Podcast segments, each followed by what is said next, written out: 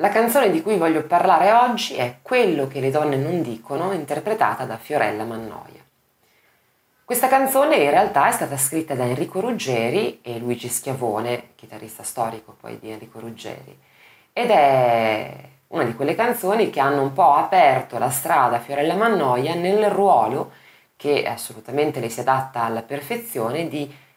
grande interprete di brani eh, concepiti poi per una presenza, una vocalità maschile. Infatti Fiorella Mannoia, che è un interprete, quindi eh, non, non scrive le proprie canzoni, è una delle, pro, delle poche interpreti femminili alle quali grandi cantautori italiani affidano con sicurezza le proprie canzoni. È una cantante, è un interprete di quelle impegnate, cioè di quelle credibili in quello che cantano e che possono permettersi di misurarsi con temi e con canzoni di spessore eh, superiore a volte, quindi mh, al, di, al di fuori di quelle che sono le canzoni eh, pop tradizionali, quindi tipicamente d'amore. Quello che le donne non dicono è una canzone molto bella, naturalmente, ed è una canzone che pare volesse essere affidata inizialmente a un'altra cantante, che si chiama Lena Biolcati, che aveva avuto un certo successo proprio eh, all'epoca, insomma, eh, perché aveva partecipato a un Sanremo. Poi invece la canzone eh, andò appunto a Fiorella Mannoia, originariamente scritta eh, con il punto di vista mh, appunto femminile. Poi Ruggeri eh, dice, almeno questo ho letto, avrebbe voluto trasformarla sotto il punto di vista invece maschile eh, e renderla maschile, però una volta fatta la canzone si è reso conto che era efficace ed era bella così com'era. Per questo poi ha cercato un'interprete adatta femminile a questo brano e l'ha trovata assolutamente appunto in Fiorella Mannoia, che ha, eh, che ha una, una capacità interpretativa eh, decisamente rara. Sono poche in Italia le voci femminili alle quali si riescono ad affidare appunto brani di particolare spessore, o comunque brani scritti da grandi cantautori, come per esempio, a parte Ruggeri, Fossati per esempio, un altro autore che ha scritto eh, per la Mannoia,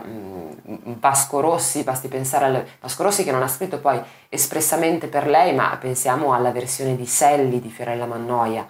che è, una, che, è, che è bellissima, che è credibile, e la difficoltà di interpretare per una donna un brano di Vasco Rossi io credo che sia abbastanza palese, proprio per la personalità incredibile che Vasco Rossi ha e che quindi rende il tutto eh, assolutamente credibile rispetto al suo tipo di voce, rispetto al suo tipo di interpretazione. Ma Fiorella Mannoia è riuscita a rendere un'interpretazione ottima e, e bellissima di questo brano, pur avendo appunto una vocalità diversa, essendo una donna. Lei è un contralto, ha una voce quindi scura, una voce corposa, una voce possente, una voce avvolgente, una voce che, è, che, che trasmette convinzione, anche perché lei anche fisicamente trasmette una certa forza, e quello che le donne non dicono, una canzone che parla delle donne e pa- le parla dal punto di vista appunto di una donna, per quanto sia scritta, stata scritta paradossalmente da un uomo. Però vabbè, Ruggeri è uno di quegli autori che possono scrivere davvero per chiunque, di qualsiasi cosa, tanta è grande la sua capacità e la sua abilità. E mh, in questo brano si parla appunto delle donne, di quello che le donne sono, di quello che provano, di quello che pensano, eh, di come a volte si comportano avendo e sentendo ben chiare certe altre cose. Quindi è un mettere a nudo quella che è appunto la sensibilità femminile e la vita di una donna, al di là di come si mostra eh, palesemente.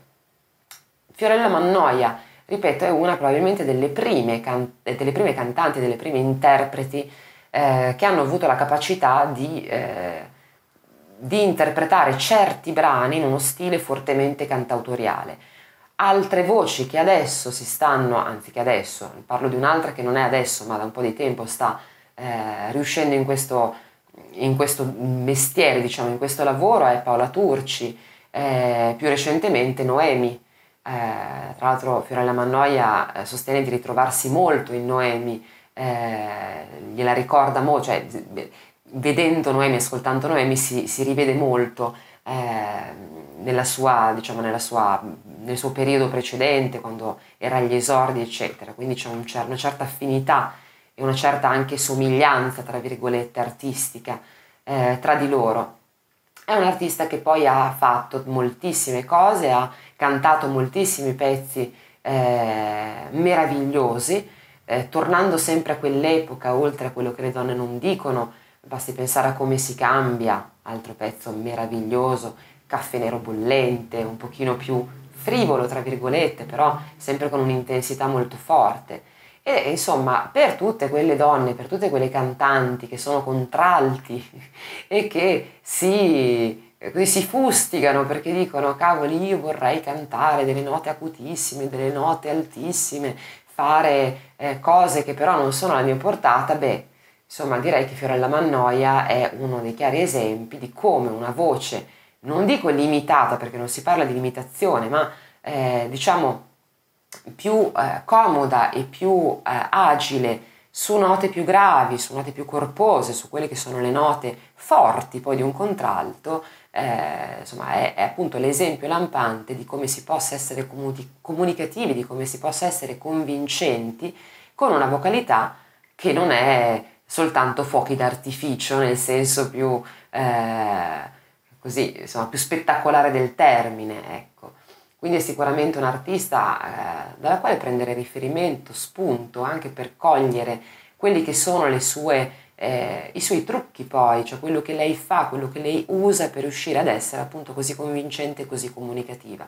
Come dico sempre, non è che serva arrivare ai tetti per stupire, per coinvolgere o per catturare un ascoltatore, ci vuole... ci vuole l'arte, e in questo caso direi proprio che Fiorella Mannoia l'arte ce l'ha.